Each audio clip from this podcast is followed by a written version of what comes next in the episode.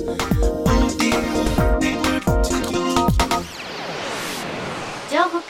ディオニュース。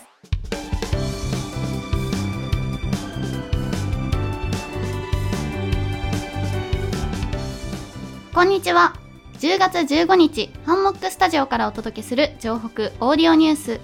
ナビゲーターのあやとコメンテーターのりんたろうでお届けします。よろしくお願いします。今週も城北地区の気になるニュースをお届けしたいと思いますこの番組は城北信用金庫の提供でお送りします。それでは今週のニュースを紹介していきたいと思います。フジパン渋沢栄一をテーマにした洋菓子を学生と共同開発。製パンメーカー大手のフジパンは1日から渋沢栄一をテーマにした洋菓子りんごのケーキタルトタタン風税込138円の販売を開始しました。開発したのは北区にある順天高等学校の生徒と埼玉県稲町にある日本薬科大学の学生そしてフジパンの3社渋沢の様々なエピソードにヒントを得て作ったとのことですベースとなっているのはフランスの伝統菓子タルトタタン。11月末までの期間限定販売でスーパーやドラッグストアで取り扱っているようです。うん、実は私近所のスーパーで見つけたので早速買ってみたんです、シナモンが香ばしくキャラメル風味のクッキーそぼろとリンゴジャムが口の中で溶け合ってとっても美味しかったですよ。うーん、それは食べてみたいですね。フジパンのお客様相談室に電話をすると販売店と在庫を教えてくれるそうです。おやつにぴったりだなと思いました。皆さんもぜひ一度食べてみてはいかがでしょうか。続いてのニュースはこちら。板橋区高島平に無信号の2段階横断歩道が完成。9月29日板橋区高島平3丁目に無信号2段階横断歩道が完成しました。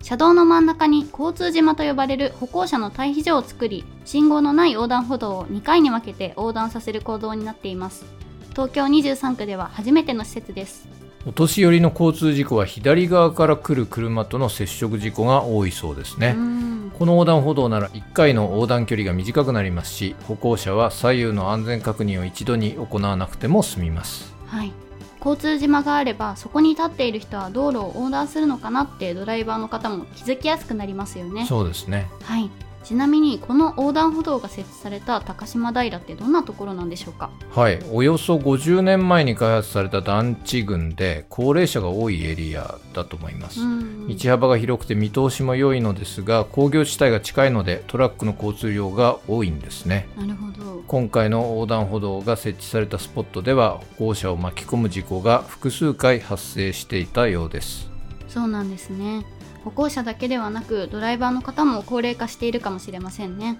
こういう横断歩道であれば運転する側も助かると思います。高島平での取り組みが良ければこれからこういった施設が増えていくといいですね。降り続いていた雨もいつの間にか上がりどんよりと暗かった空に七色の虹がかかる。雨が降るからこそ見える虹のように乗り越えて初めて見える景色があります。さあ一緒に傘を閉じて新しい景色を見つけに行きませんか？輝く未来を信じて城北信用金庫です。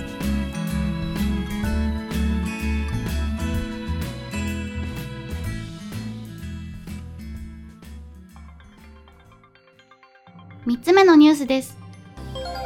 10月16日土曜10時から足立区栗原にある複合文化施設ギャラクシティ階のホワイトアトリエで JR 忘れ物傘アートワークショップが開催されます。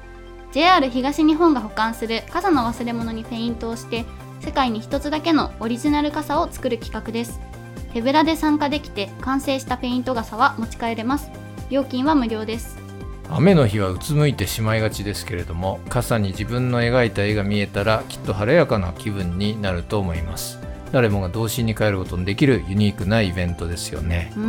んそうですね。傘というと私はディズニー作品のメリーポピンズを思い浮かべます。彼女みたいに空に舞うことはできませんが心だけでも風のように自由でありたいですね。それにしてもどうして傘なんでしょうか？考えられるのが傘の忘れ物の増加です。保管スペースは逼迫しているそうで2019年には保管期間が3ヶ月から1ヶ月に短縮をされました子どもたちの芸術性を伸ばすと同時に物の大切さを教える。そんな狙いがあるのかもしれませんね。うん、そうですよね。世界に一つしかない傘だったらすぐに自分のものと分かりますしなくした方も一生懸命探すはずです。当日は東京芸大の学生によるライブペイントもあるそうなので興味のある方はぜひ参加されてみてください。ここで城北信用金庫からのお知らせです。10月1日より全94店舗で渋沢くんとコラボレーションしたオリジナルキャッシュカードの取り扱いを開始しました。日常的に使用するシーンが多いキャッシュカードですので日々の暮らしに楽しさと彩りを添えられるようポップで華やかなデザインを採用しております。また一部店舗で先行配布しご好評いただいている同デザイン現金封筒も全店舗に展開いたしました。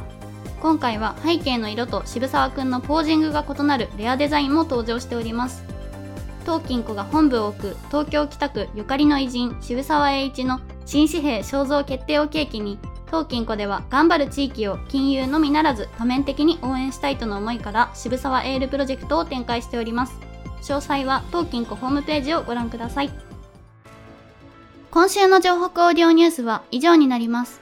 りんたろうさんはいはい。先週大きな地震が来ましたけれども大丈夫でしたか？そうですよね。揺れてる時間も長くて結構揺れたんでとても怖かったですよね、はい。次の日電車の運転見合わせということが発表されてましたけれどもあやさんの方は大丈夫でしたか？それがもう全然動かなくて会社に行くのに3時間くらいかかってしまって結構大変でした、うん大変でしたね。中には会社にたどり着けなくて午後からテレワークをしていた同僚なんかもいて本当にあの地震でここまで電車に影響が出るとは思ってなかったのでちょっと驚きましたね。かなり影響出ましたね、はい、その2日後には埼玉県蕨市にある JR 東日本の変電所で爆発が起きてこの火災による停電の影響で山手線など首都圏の複数の線路が一時運転を見合わせてましたよね。はい、地震の対応がやっと終わったと思ったら今度は停電の対応鉄道関係の方も本当に大変だったんじゃないかなと思います、ね。はい、